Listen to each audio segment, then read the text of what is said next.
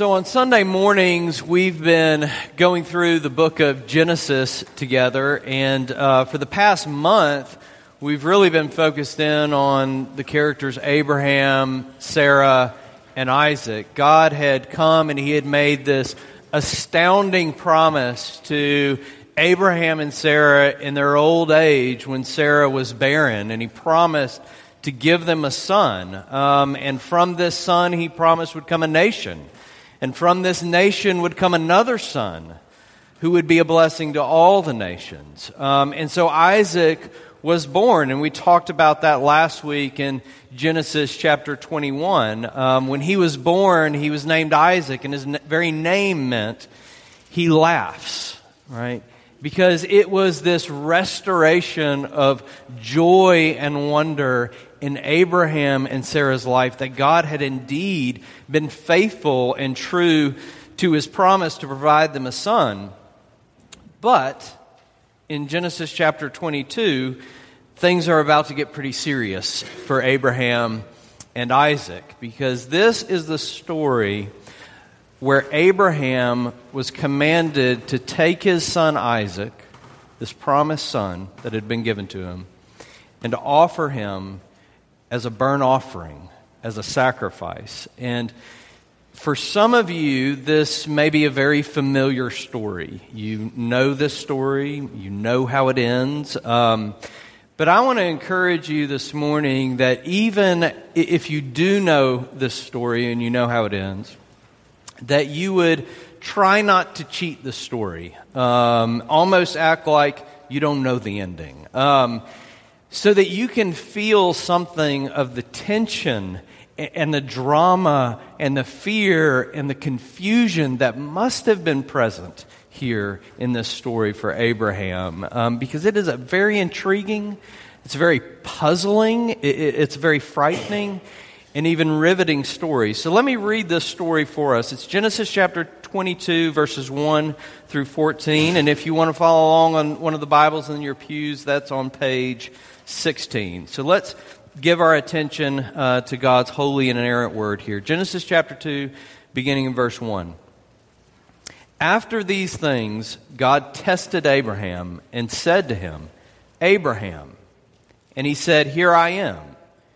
He said, Take your son, your only son Isaac, whom you love, and go to the land of Moriah and offer him there as a burnt offering on one of the mountains of which I shall tell you.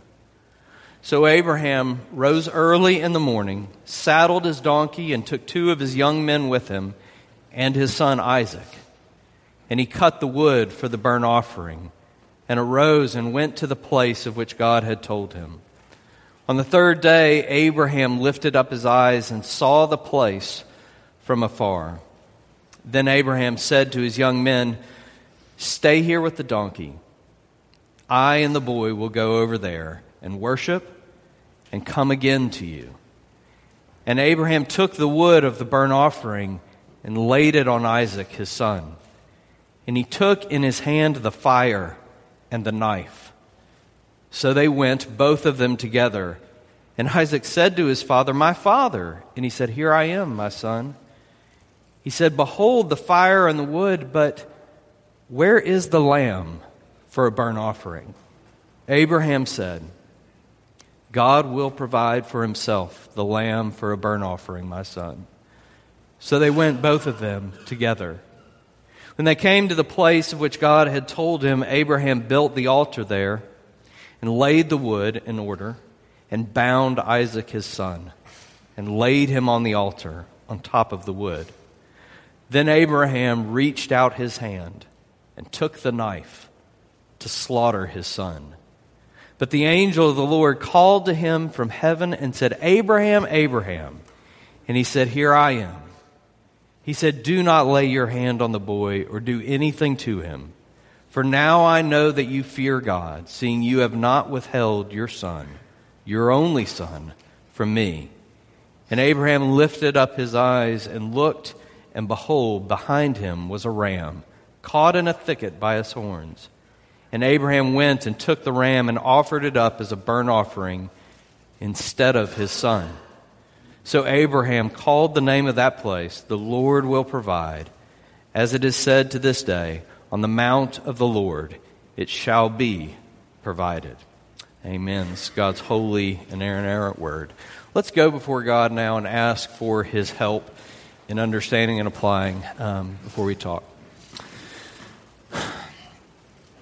Gracious Heavenly Father, um, we read stories like this in your word and confess that you are often a God full of mystery and wonder. Um, but we also see in this story that you are a God who is good. And uh, we pray this morning that you would help us to understand this story, that you would help us to apply it to our lives, that you would show us and remind us, even in all the mysterious ways with which you deal with your people, that you indeed can be trusted, uh, for you are indeed good. We ask these things in Jesus' name. Amen. Um, the Princess Bride. Um, it's a great classic movie. Uh, it, has got everything in it. It's got fighting, and it's a fantastical story, and it's dramatic, and it's heroic, and it's redemptive, and it's romantic. It's, it's all in there, right? The Princess Bride.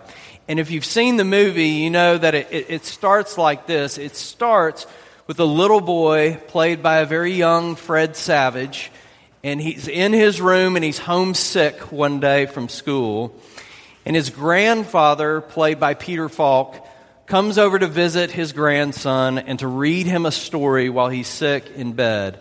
And that story, of course, is The Princess Bride. And so once the grandfather starts reading the story, uh, the story with all of its scenery and all of its characters comes to life, and, and that's the movie, right? Um, and if you've seen the movie, though, you know that occasionally the story itself of The Princess Bride will stop. And it'll come back to this boy in his room with his grandfather uh, reading this story. And every time the story stops, it's because this little boy has interrupted his grandfather and told him to stop the story. Um, and he's interrupting the story every time because there's some tension in the story that seems to that little boy just absolutely impossible to resolve. Right? A character that dies, or a, an unexpected twist in the plot, and this little boy will say something like, like this every time. He'll say, wait, wait, stop the story. Grandpa, you messed up. Right? So and so can't die. This or that can't happen. And the grandfather would patiently listen to his grandson, and then he would encourage him to keep listening to just see where the story goes, to let it unfold. And when it comes to the story of Genesis chapter 22, like I said before we even read the passage, it's really hard not to cheat the story because we already know what happens in the end that Isaac is spared. But you need to try and let this story unfold naturally. And I'm going to try to do that somewhat throughout the sermon this morning because you need to imagine the confusion that must have been there. You need to imagine this, just this unexpected twist being thrown at Abraham um, in, and into his life. That he would take his only son and offer him as a sacrifice. You need to imagine this, the seemingly irresolvable tension in the story that if you don't cheat it, it really does make you want to say, whoa, whoa, whoa, stop the story. Somebody messed up. This can't be happening to Isaac, not to Abraham's son. He's the promised son. And so it's important for us to try to let this story unfold naturally because, because that's the way your life is. right? You, you experience unexpected twists in life. You don't know where things are going. And there seems to be irresolvable tension and contradiction in your life, and our lives unfold like stories. We're often caught wondering in the midst of it how can I trust? How can I follow a God that doesn't make any sense to me right now? Um, how can I trust him with the, all this mysterious, unexpected, and confusing twists that he brings into my life? Um, how do you trust him in suffering? How do you trust him in hardship? In what seems to be irresolvable tension in your life? So that's what we're going to talk about in three points this morning. And those three points are faith's questions, faith's path, and finally, faith's provision. Faith's questions, its path, and then finally, its provision. So, first, faith's question. And there are two questions that I want to address in this story. One is a question that arises out of experience, and the other question is a deeper question that has to do with the character of God, which we'll get to in a moment. But first, the question that arises from experience or in our experience. God told Abraham in verse 2 to take his son Isaac and to offer him as a burnt offering. But you need to notice the repetitive language that's in verse 2. It, take not just your son, God says, take your only son, Isaac. Not just take Isaac, but the one whom you love.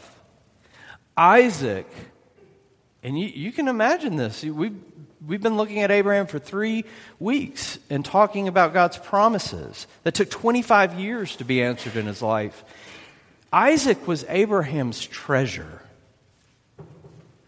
Isaac was the son of promise. And every time he spoke his name, he laughs. He was reminded of God answering his promise and restoring his joy. This is the son in whom Abraham's hope rested. This is the son he cherished. This is the son he delighted in. And now Isaac is about to be taken away from him. God had given Abraham and Sarah this incredible gift, this gift that made them so happy, and now God Himself was threatening that gift. Why? What's going on? Can you imagine the hurt and the disappointment and the confusion? How could this be? I mean, you really you are meant to read this and say, "Stop the story. This can't be right. It's not going in the right direction." Not Abraham's most treasured possession. You know, the question that arises in our experience is a question of deep confusion and pain and hurt. See, if you're young and you haven't felt it yet, I would say just give it some time. Um, it'll happen. You'll feel it in your life at some point. Why would God put the things I treasure? Why would God put, take the things I cherish in life and put them in jeopardy? And we say, You want me to trust you to let go of this relationship, to let go of defending my reputation at the office, to let go of the things I've come to trust as a measure of security in this broken world. And if I do those things, if I trust you, I'm going to lose the relationship. I'm going to lose the job. I'm going to lose the security I thought I had. I thought you meant me good in this life. But these unexpected twists, this confusing tension, it feels like you are trying to ruin me and ruin my life. Why? How could this be right? How could this be good for me? Now, listen, the question in our experience, it leads us to the deeper question, um, a deeper question about God's character here. And this is the ultimate question of this story. Here it is How in the world can God's promise to Abraham and his son Isaac fit with his command to Abraham here? How does his promise and command fit? God's command to Abraham seems to be in total contradiction to his promise to Abraham. It looks like a tension that's impossible to resolve. The theologian Emil Brunner calls this the central mystery of the Christian faith. How do command and promise, we use some other words here, how does God's justice and mercy fit together? How does His holiness and His love fit together? How does law and grace fit together?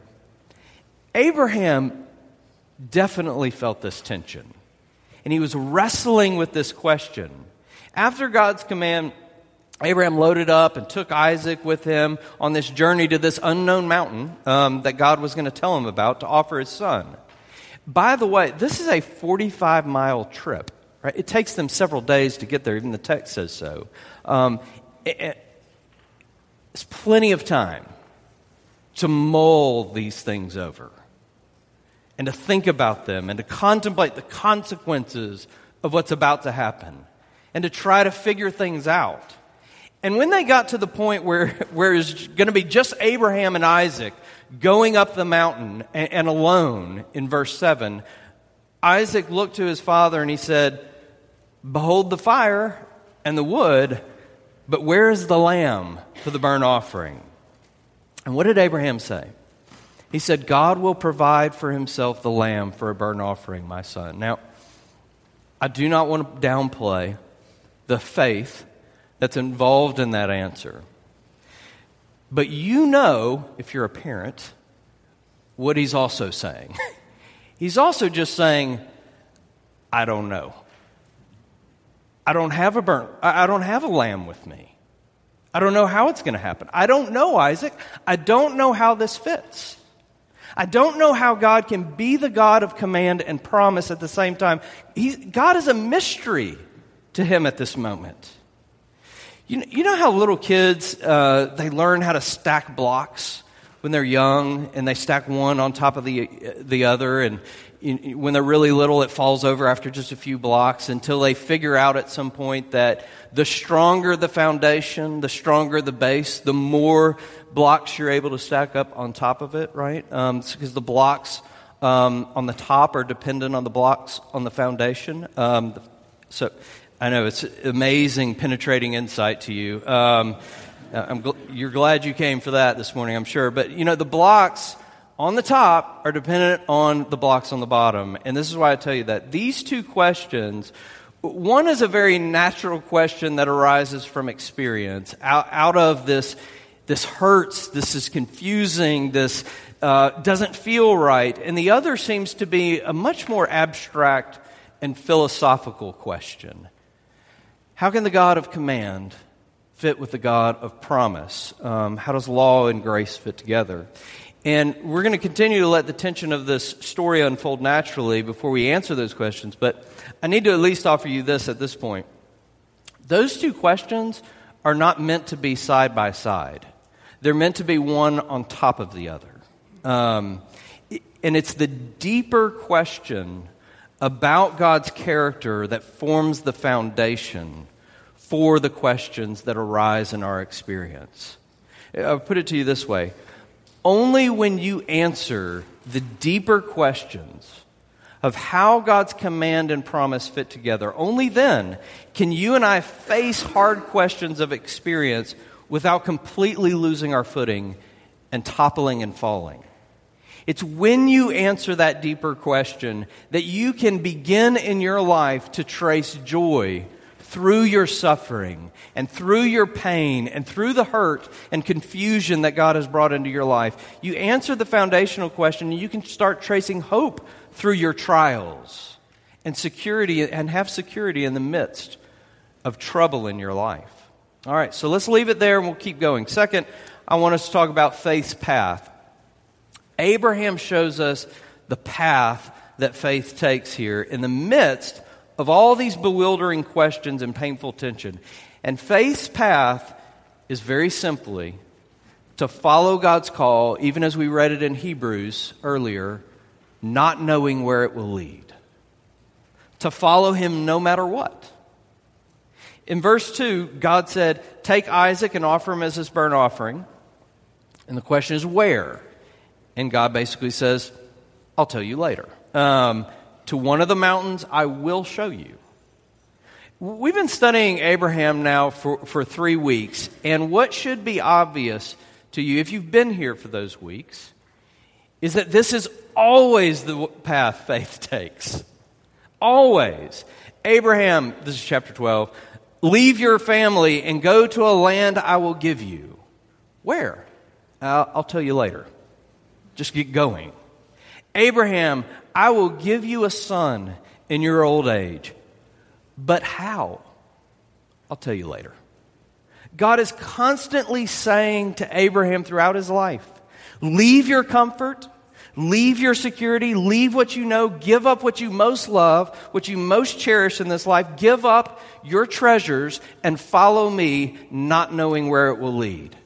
What's God asking Abraham to do in this seemingly irresolvable contradiction in his life? What is God asking you to do when illness threatens your life or the lives of those you love? When injustice finds your life or the life of those you love? When obeying Him in your career will most certainly mean losing your job? What is God asking you to do when speaking the truth in love to your friend will most definitely mean the loss of a friendship? When the consequence of following Him looks like your whole life will crumble and fall apart? He is asking you to trust Him. He is asking you to follow Him, not knowing where it will lead. To believe Him with everything in your life. He's asking you to give up what you most love and cherish and follow Him, not knowing where it will lead or how it'll turn out. And do you know why? It's because of this. He wants you to see in your life that He is the ultimate treasure and he will not be a means to get your other treasures. He has to be the ultimate treasure. So there's a show on PBS. It's strangely addictive to me. I, I don't know why. It's, it's not even done very well, but it, it's the Antique Roadshow. And uh, it's like the nerdy forerunner of American Pickers or some of these other uh, TV shows. But these people are bringing these family heirlooms and uh, antiques and these treasures They've been maybe hidden in their attic for years and passed down from generation after generation. And they bring these treasures in uh, to show the appraisers on the show. And, and then the appraisers look to them and they, they tell them their monetary values. So, for example, someone might bring in this painting that's been in the family for all of these generations. And the appraiser will start discussing the age of the painting and who the painter was and give them all this backstory and all that kind of stuff. And then the, the appraiser might say, I think a, a, fair price for this would be somewhere between thirty-five and forty-five thousand dollars a night. Whoa! It was just sitting in an attic under a sheet, you know, and they're amazed. And I, I think the coolest part, though, is when it becomes very obvious that the people who have brought this treasure in, they want to know its monetary value, but they never intend to ever really sell it. They just want to be reaffirmed in its value, right? Because ultimately, they're not interested in using it to get something else. It is the treasure itself. God wants Abraham, and he wants you to see, and he wants you to know and feel deep in your bones that he is the only treasure you really need in life. See, there are these things in our lives that all of us, start to see as non negotiables. For my life to have joy, for my life to have meaning, for it to be fulfilling, I have to have these things. I have to have this house. I have to have this job. I have to have this family, right? Or whatever it is. See, most of the, most of the time, these things tend to be very good things that we turn around and we turn into, the, into them non negotiable treasures for Abraham, it was his only son.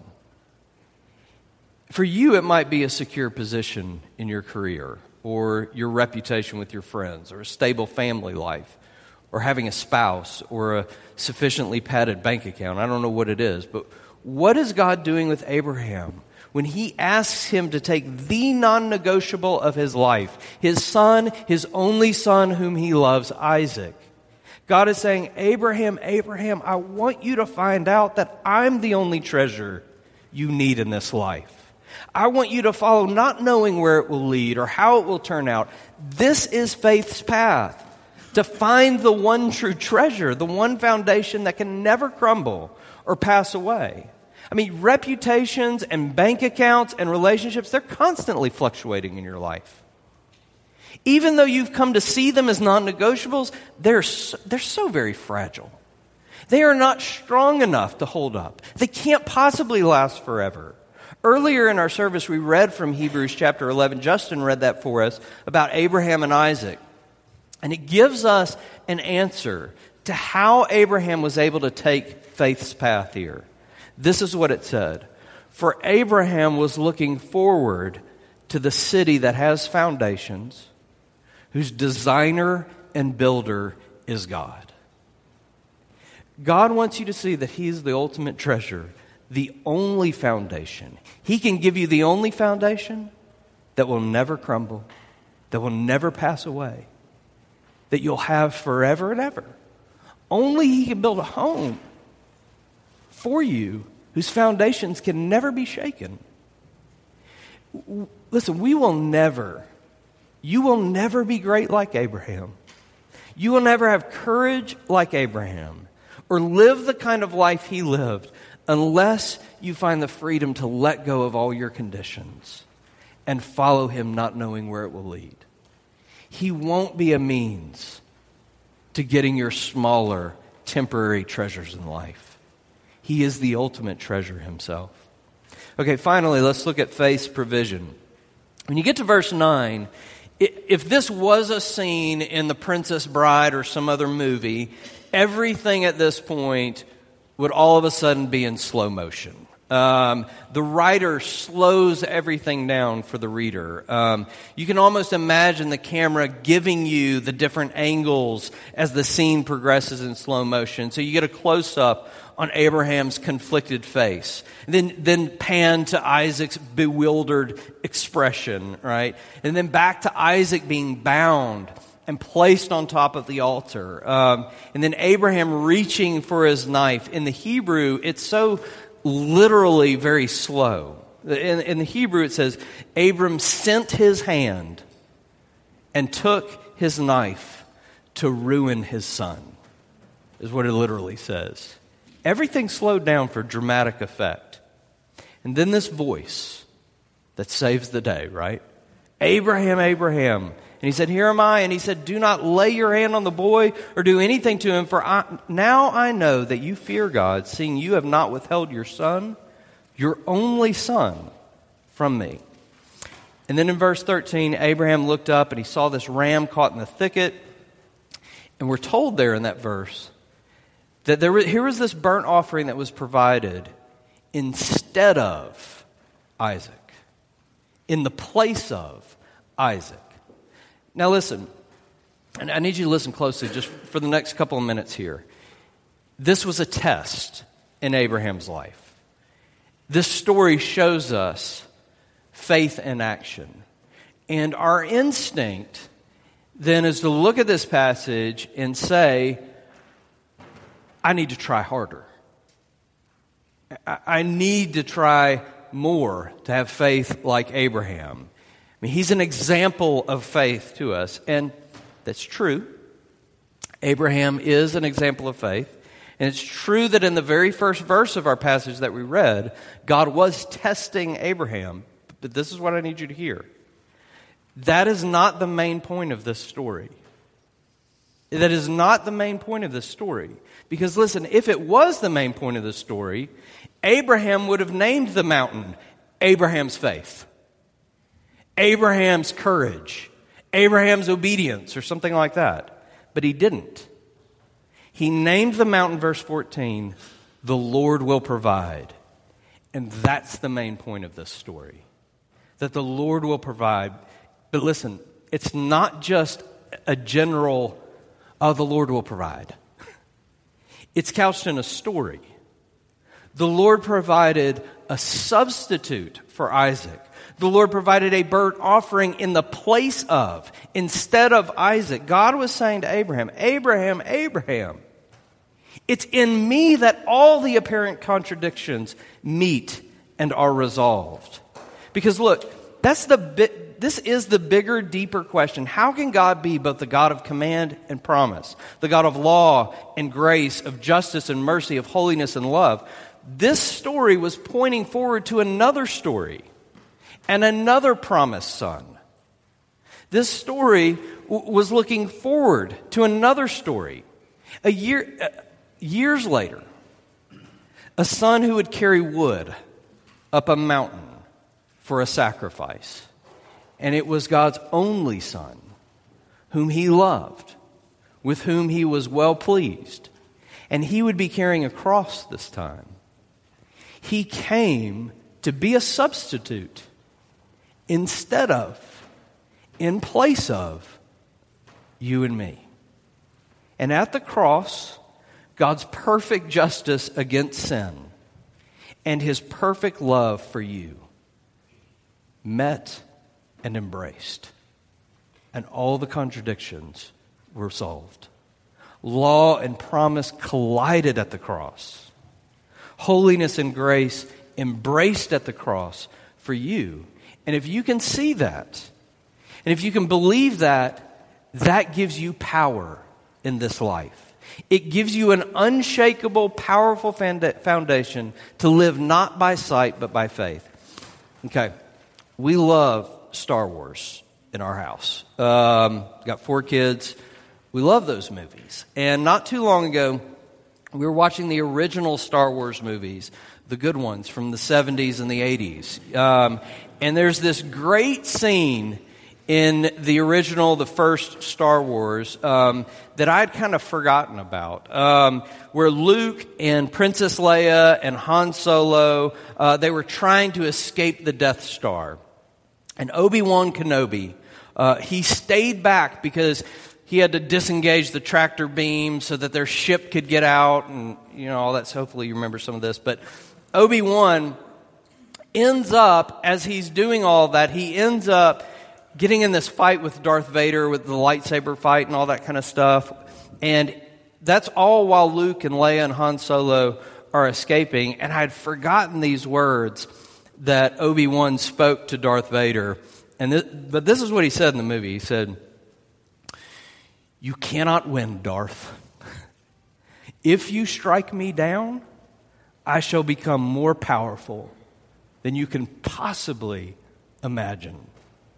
And with that, remember that he turns off his lightsaber and he lets Darth Vader strike him down. And you know what was happening? He was sacrificing his life for his friends, Luke, Princess Leia, and Han Solo, so they could escape. Instead of, he was killed instead of his friends. You know, the kingdom of God is just is so very upside down.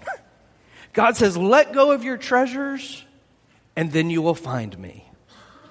The ultimate treasure that can never pass away. He, he sent his son, his only son, whom he loved, to lay down his life for you and die for you. And it looked like a total loss on Calvary. But in doing so, he released a power greater than any could imagine. You know, on that day in Genesis chapter 22, with his son Isaac, Abraham heard a very faint whisper of Jesus' name, of a God who would not withhold his only son and would not spare him when under the knife, but would freely give him as a substitute in our place that we might have life in him forever. And listen, when you believe that, you really do find a new power. A power that enables you to walk faith's path a power that enables you to let go of your lesser treasures, a power that allows you to endure suffering and trial and hardship and pain with real joy because the deeper question of how God can be both the God of command and promise has been answered for you at the cross. A power that enables you to recognize that when God comes to pry your non negotiable treasures from your hands, you know now that it is never for your harm but only to make you greater and give you a foundation that will never, ever pass away. Let's pray together. Our gracious Heavenly Father, we thank you for your word, and like we do so very many weeks, most weeks, we remember to pause and thank you for the way in which your word, no matter where we find it, whether it be in Genesis or Revelation, is always pointing us to Jesus. Father, we thank you and praise you that you did not withhold your only Son from us in order that we might have life in him. Father, we pray that you would enable us by your Spirit, even as you apply the good news of the gospel to us, that you will enable us to answer faith questions or to see the answers you give to faith questions, to take the, the path that faith takes and following you, not knowing where it will lead. And Father, that we would find rest in your provision for us in Jesus. For it's in his name we pray. Amen.